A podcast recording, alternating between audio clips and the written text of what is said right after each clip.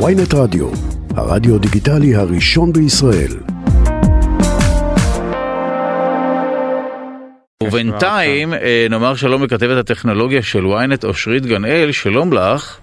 היי. שמיד תספר לנו ש-ChatGPT זה לא איזה טרנד חולף, אלא הוא כאן כדי להישאר.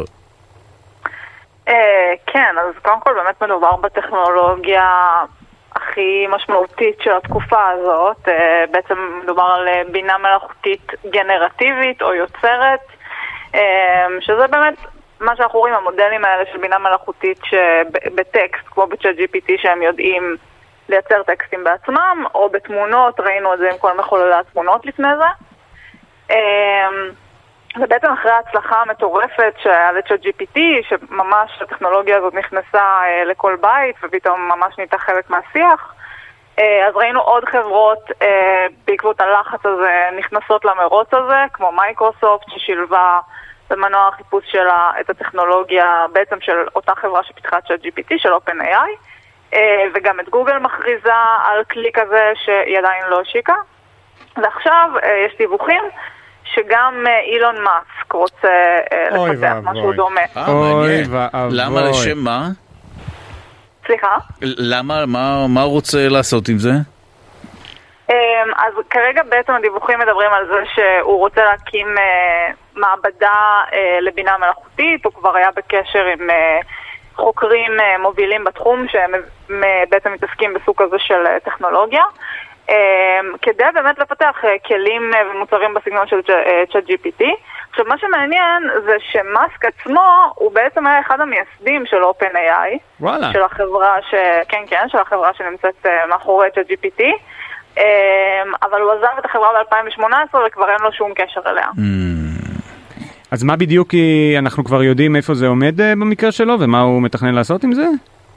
אז כרגע בעצם זה כנראה בשלבים מאוד מוקדמים, אז אין עדיין המון מידע. מה שאנחנו כן יודעים זה שהוא ביקר בעבר את ה-GPT, בין היתר על זה שבעצם באופן שבו מתכננים אותו עושים שהתשובות לא יהיו פוגעניות וכו'.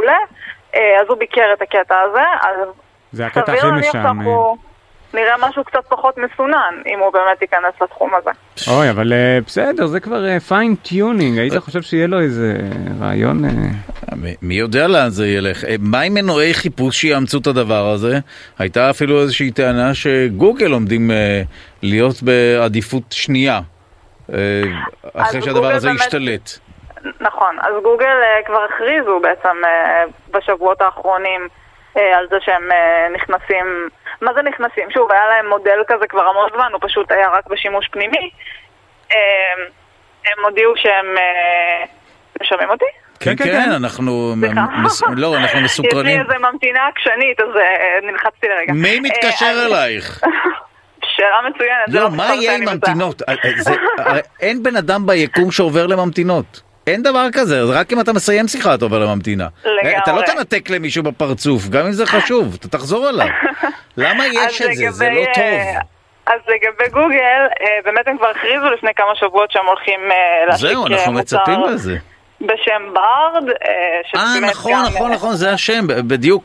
וטוב, מעניין מה יהיה ההבדל בין חיפוש בגוגל, שגם הוא אני משער שמעורב בדבר הזה איזושהי בינה מלאכותית, לא? או ש...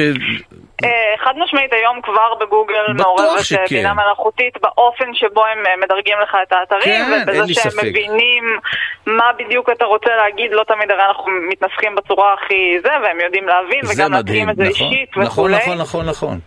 וגם החיפוש הוויזואלי שלהם, אגב, שאתה מחפש לפי תמונה, גם פה יש הרבה בינה מלאכותית מעורבת. אבל העניין הזה של הבינה המלאכותית הגנרטיבית שבעצם יודעת לדבר איתך, זה עוד לא ראינו בגוגל, אז זה באמת מסקרן יהיה לראות איך זה ייראה.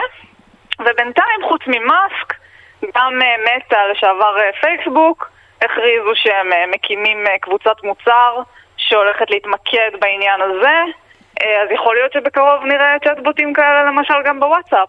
אבל גם יש להם, איך הם יכולים? הם כבר השקיעו את כל החיים שלהם ב-VR, ולא ב-AI. אוי, מסכן. הכל קשור אחד בשני. מסכן מרק, הוא שם הכל. די, נועה, וירצ'ואל, זה משנות ה-80, זה לא עובד הדבר הזה. דודו, אתה לא בלופ. איזה לופ, ראיתי את זה, עושה בחילה, די כבר. מי ישים כסדה, מה זה דברים האלה כבר? אתה לא בלופ. אנשים שמים כזה, אתה יודע את מי אתה מזכיר לי? כשהמציאו את הכל, ושמו אותו בקולנוע, הם אמרו, nobody's gonna hear that! הם לא רוצים לשמוע, אנשים מדברים. מי רוצה? או שכן, או שלא. סתם, האמת שזה נראה כמו פח גדול, אני מסכים. לא, יש משהו גם בטכנולוגיה הזאת, שזה פשוט מסורבל. הנה, איך שהוא יצליחו להנדס את זה לתוך המוח וכאלה. אבל עובדים על זה, עובדים על זה, שזה יהיה יותר קטן. בסוף הרי הצליחו לייצר מציאות רבודה בטלפונים, וזה יפה, שאתה רואה פוקמונים בתל אביב, ולא יודע מה, חולון, צפת, זה מגניב, אבל לא יודע, זה פחות. החברות הטכנולוגיה בעיקר מתמקדות בצפת, אין ספק. זהו, אבל נשמע שאנחנו כן בפתחו של איזשהו מפץ גדול בנושא החיפוש, כאילו, יש פה איזה game changer, קרוב. גם חיפוש וגם בכלל כל המוצרים האלה שמבוססים על בינה מלאכותית גנרטיבית, זה יכול להיות משהו שעוזר לך לנסח מיילים או לסכם פגישות או כל דבר כזה. מגניב מאוד. טוב, שוב תודה לך לעדכון, אושרית גן אל, כתבת הטכנולוגיה של ynet. תודה רבה. תודה.